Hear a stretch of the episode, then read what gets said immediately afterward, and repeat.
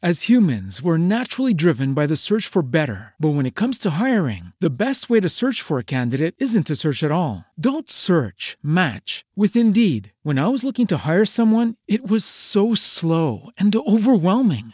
I wish I had used Indeed. If you need to hire, you need Indeed. Indeed is your matching and hiring platform with over 350 million global monthly visitors, according to Indeed data, and a matching engine that helps you find quality candidates fast. Ditch the busy work. Use Indeed for scheduling, screening, and messaging so you can connect with candidates faster. And Indeed doesn't just help you hire faster. 93% of employers agree Indeed delivers the highest quality matches compared to other job sites, according to a recent Indeed survey. And listeners of this show will get a $75 sponsored job credit to get your jobs more visibility at Indeed.com slash podcast. That's Indeed.com slash podcast. Terms and conditions apply. Non appena apre la porta, Giusy ha stampata in faccia un'espressione da far paura. Strizza le palpebre arrossate e se le strofina con un polpastrello. Poi si aggiusta gli occhialetti e mi guarda, aprendo solo un occhio. Alza un palmo alla fronte per coprirsi dalla luce. Si calma solo quando capisce che sono io, ma non per questo è meno arrabbiata. Nenè, vieni, entra, dice, le labbra ancora increspate. Lo sai che ore sono, sì? Sì, rispondo. Ecco, ti conviene sia qualcosa di davvero importante. Lo è. Se mi è di nuovo buttata giù dal letto solo per farti leggere le carte. No, giuro. Vedremo. Mi tira dentro, chiude la porta. Beh, vuoi bere qualcosa? No, grazie, sono a posto. Giusy grugnisce e mi fa segno di sedermi. Accende la bajour di fianco al divano e spegne il lampadario. Sembra perdonarmi solo ora che la luce è più affine. Quasi mi sorride prima di sparire in cucina. La stanza si riveste di un alone giallognolo, sabbioso. Le ombre degli oggetti si fanno tanto grandi da renderla insolitamente stretta e alta, affollata e senza angoli, come se fossimo sul fondo di un barattolo. Occupo la poltrona sotto la finestra, lasciando cadere il capo poco sopra il bracciolo. Fuori la notte è di un'oscurità untuosa. Il mare, oltre la spiaggia ancora sgombra, riesce a malapena a frammentare la lanugine della luna. Tra le tegole del condominio sulla destra, un gabbiano dorme di traverso. Nerone starebbe già miagolando nell'impossibilità di raggiungerlo. Giusy riappare con un vassoio, lo lascia sul tavolino e si siede in pizzo al divano. Sicuro di non volere un po' di tè? dice, afferrando una delle due tazze. Sì. Hai paura che ti legga i fondi? No, voglio solo parlare. Va bene. Rimaniamo in silenzio per qualche minuto, Giusy mi osserva tenendo la tazza sempre attaccata alle labbra. Sorseggia lentamente, facendo rumore, come dirmi di sbrigarmi. Ho fatto un sogno, dico. Ne fai molti? Sì, ma questo è diverso. Racconta. Allora, si apre che sto in cucina, quella vecchia, a casa dei miei.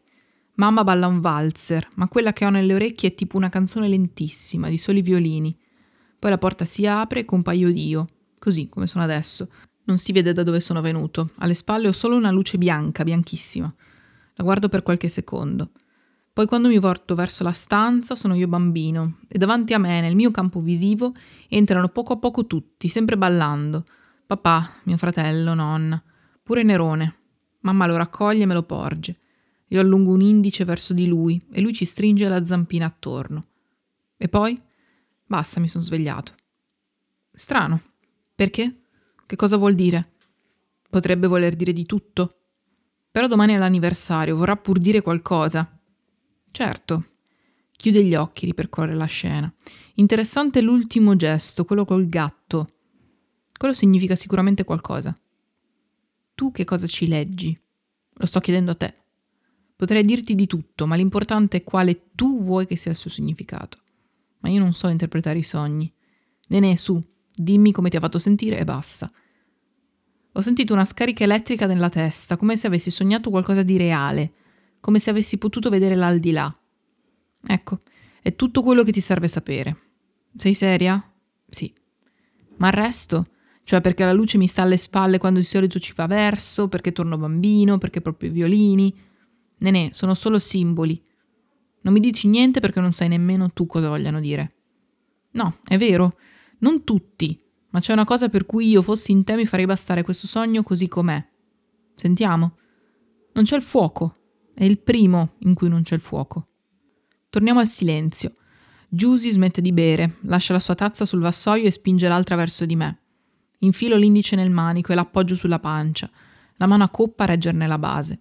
Il tè ha smesso di fumare. Non è altro che uno specchio color miele. Sul fondo neanche un residuo. Tutto bene, nenè? Sì. Domani. In realtà è già oggi, la interrompo. Beh, allora più tardi vuoi venire qui? Puoi stare quanto ti pare. No, tranquilla. Non vergognarti, nenè, non c'è nulla di male a voler stare solo in un giorno così. Non preoccuparti, davvero. Allora mi chiami. Va bene. Di nuovo il silenzio. La luce della bajour proietta sul vetro della finestra la mia sagoma, immersa in mare fino alle spalle. Quel tè intenzione di berlo lo do alle piante. Dallo alle piante. Le porgo la tazza, Giusy la afferra e le fa attraversare il salotto fino all'altro davanzale, dove tiene i ciclamini. La svuoto in un solo gesto, in modo che non coli. Non vuoi neanche un biscotto? No, grazie, anzi, ora vado. Mi raccomando, diritto a dormire. Sì. Giusy riaccende il lampadario e spegne la bajour, mi accompagna alla porta, facendo su e giù con la mano nella mia schiena. Nenè, mi ferma, non appena supero lo zerbino. Eh, non fare niente di stupido. Certo. Non intendo gli spinelli, nenè, lo sai. Non fumo più da un po'. Niente di stupido, mi raccomando. No, Promesso. Giusy piega leggermente la testa, mi sorride di nuovo, accompagna la porta con un palmo per non far rumore. Il fascio di luce alle mie spalle si fa sempre più sottile, fino ad annullare ogni contorno. La notte dell'esplosione ero da Giusy a farmi leggere i tarocchi per il solito resoconto astrale, per sopperire alla mia incapacità di comprendere dove avrei voluto tendesse la mia vita. Sul tavolo era apparsa la combinazione del matto e della morte, Nonostante Giusy mi stesse spiegando quanto indicassero un cambiamento positivo, salvifico, vidi subito nei suoi occhi lo spavento, come se avesse assistito a un presagio inconfessabile. La conclusione fu che, essendo l'una la versione senza carne dell'altro, la mia vita avrebbe perso corpo per offrirmi l'occasione di formarmene uno nuovo, nonostante il momento difficile, cruciale, lo definì. E alla domanda su quale fosse l'evento in questione, fu il boato a rispondermi. Quando ci buttammo in strada, il fumo aveva già raggiunto la costa. Dalla cima di una delle prime alture dell'Appennino, la mia casa bruciava vomitando lingue di fuoco dalle finestre. Il vento teso ne sparpagliava l'odore, alimentando le fiamme. In qualche minuto l'intero paese si affacciò ai balconi, nel tentativo compulsivo di affrettare i soccorsi con telefonate terrorizzate. Mentre i pompieri estinguevano l'incendio, Giusy non seppe dirmi nulla, o finse di non saperlo fare. Come poi io finsi di non conoscere la reale causa dell'incendio, o meglio, ne ribadì solamente la parte più convenzionale. Sui giornali apparve che fosse stato un fornello dimenticato aperto e che nelle stanze ormai sature di gas a innescarne le fiamme avrebbe potuto essere qualsiasi cosa, come semplice scattare di un interruttore per accendere la luce. Certo, ad aggravare la situazione furono in minima parte anche le bombole di ossigeno di mia nonna e le riserve di mio padre per i funghi termici del ristorante di famiglia ma io sapevo esattamente quale fosse stata la causa, anche se non ne ebbi mai conferma concreta.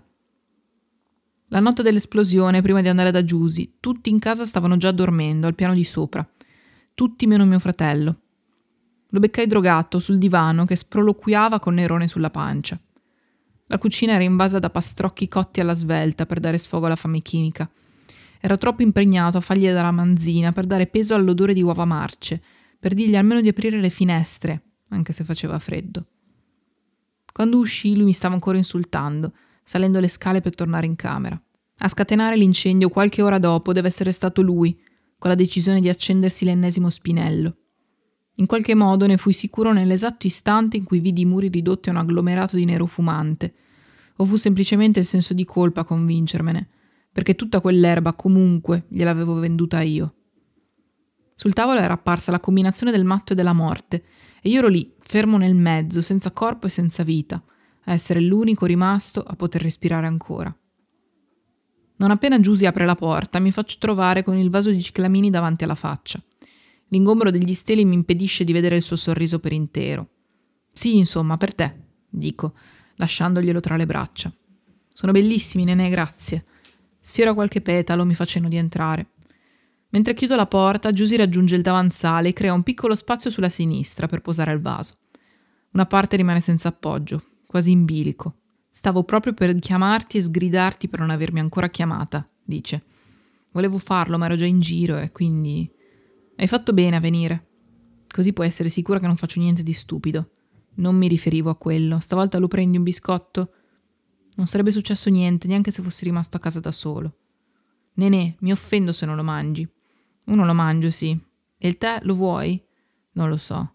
Basta che poi non me lo fai dare di nuovo alle piante. E allora non farlo. Ne metto a bollire per entrambi, così puoi cambiare idea quante volte ti pare. Possiamo parlare come due persone normali? Giusy emette uno dei suoi soliti grugniti e si rintana in cucina. Mi butto sulla poltrona. Oltre la spiaggia la linea del mare vacilla, come se al largo stia nascondendo qualcosa di incontenibile. Nel mio riflesso sul vetro della finestra, un tratto appena accennato. Inseguo con lo sguardo una coppia di gabbiani che si contende un pezzo di focaccia sporca di ghiaia. Nerone avrebbe messo fine alla lite con un semplice colpo d'artigli. Non me ne volere se sono un po' secchi, sono di ieri. Giusy rientra in salotto stringendo il piatto di ceramica su cui è edificato una piramide di biscotti al cioccolato. La sistema sul tavolino in modo che stia più vicino a me che a lei, poi si siede, fissandosi la punta dei piedi. Non sei tenuto a dirmi nulla oggi, un giorno come un altro, dico. Non è vero. Sì, invece, voglio che lo sia. Ma non lo è. Davvero, non ho bisogno di conforto. È solo che vorrei esserti di sostegno, Nenè. Ma non mi riesce bene, non mi riesce bene per niente. Lo so, e non ti preoccupare.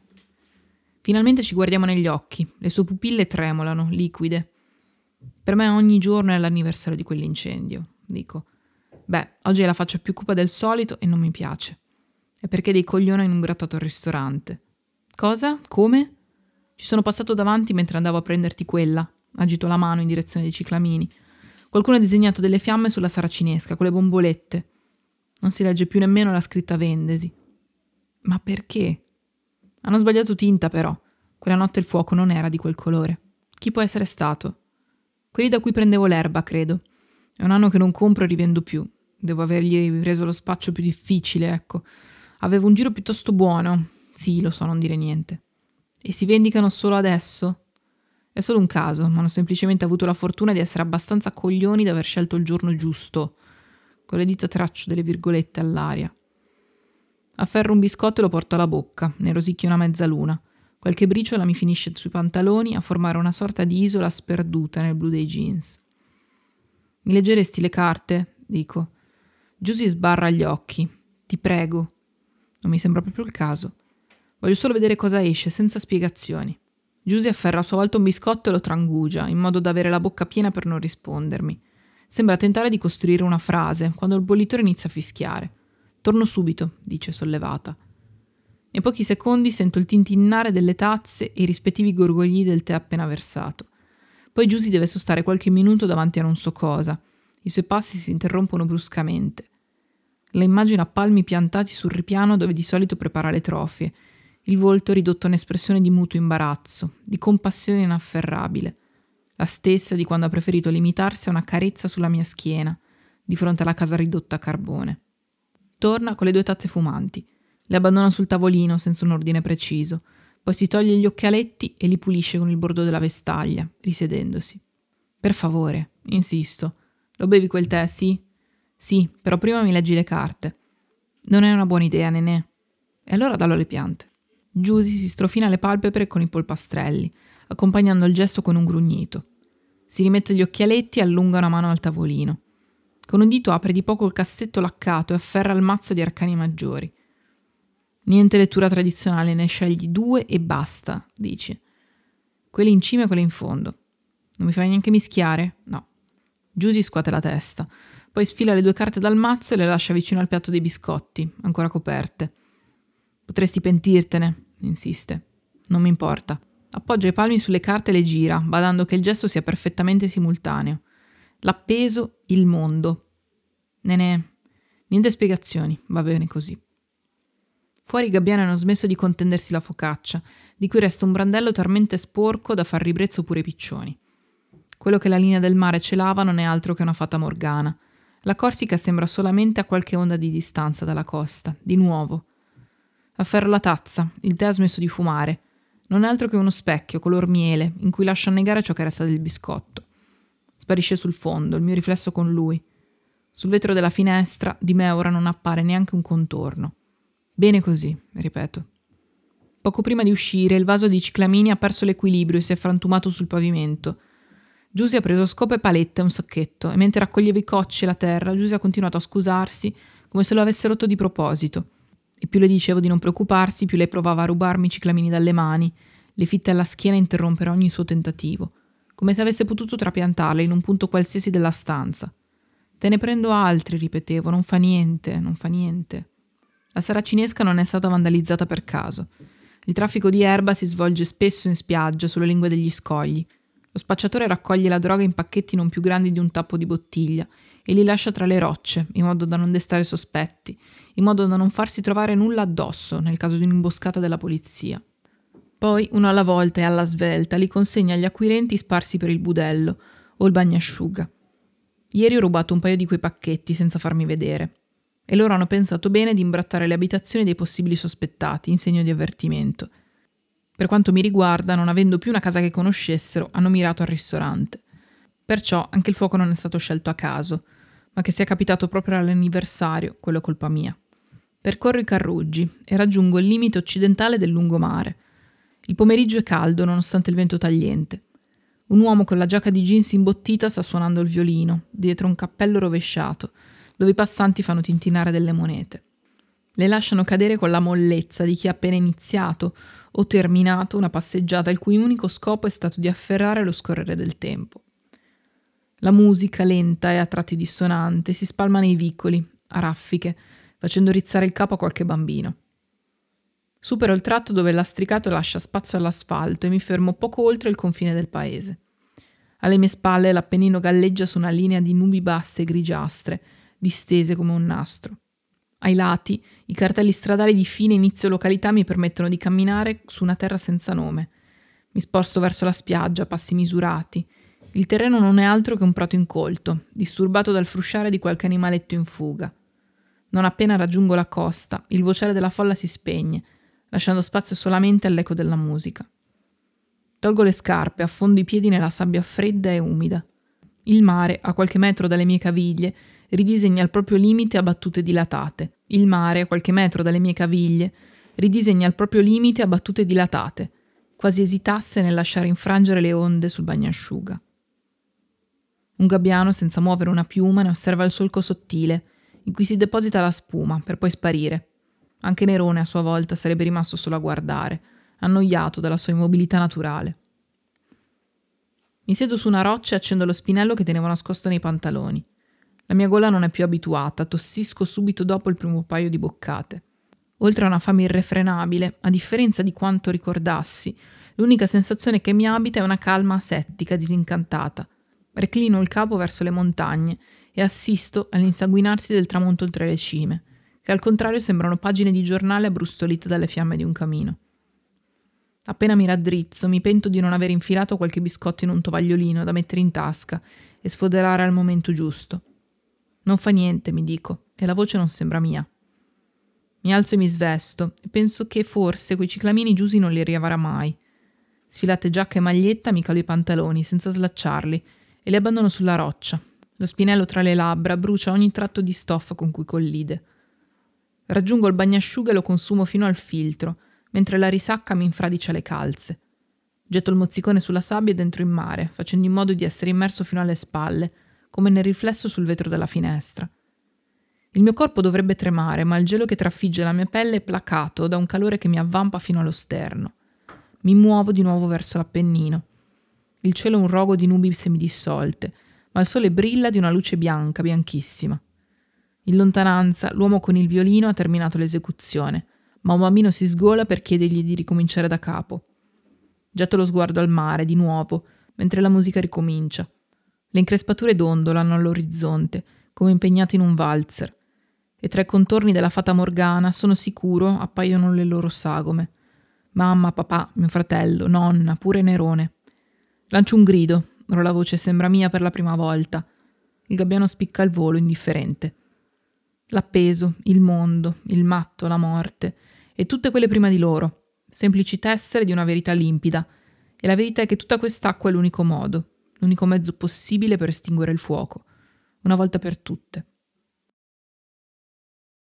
Avete ascoltato Anniversario, scritto da Federico Morando. Federico Morando, classe 1996, dopo aver rinunciato a una carriera da pattinatore artistico, si diploma a Torino in arti del teatro musicale. Dopo un master a Bologna, matura esperienze sul palco sia da interprete che da insegnante. Nel 2021, consolidata l'esigenza di scrivere, ha ammesso alla scuola Holden. Nello stesso anno, per Chance Edizioni, ha pubblicato il primo romanzo, Il tempo amaro dei salici, e la raccolta La conta del sale, edita da Capire Edizioni. Risulta prima classificata al primo premio nazionale di poesia di Campo Galliano.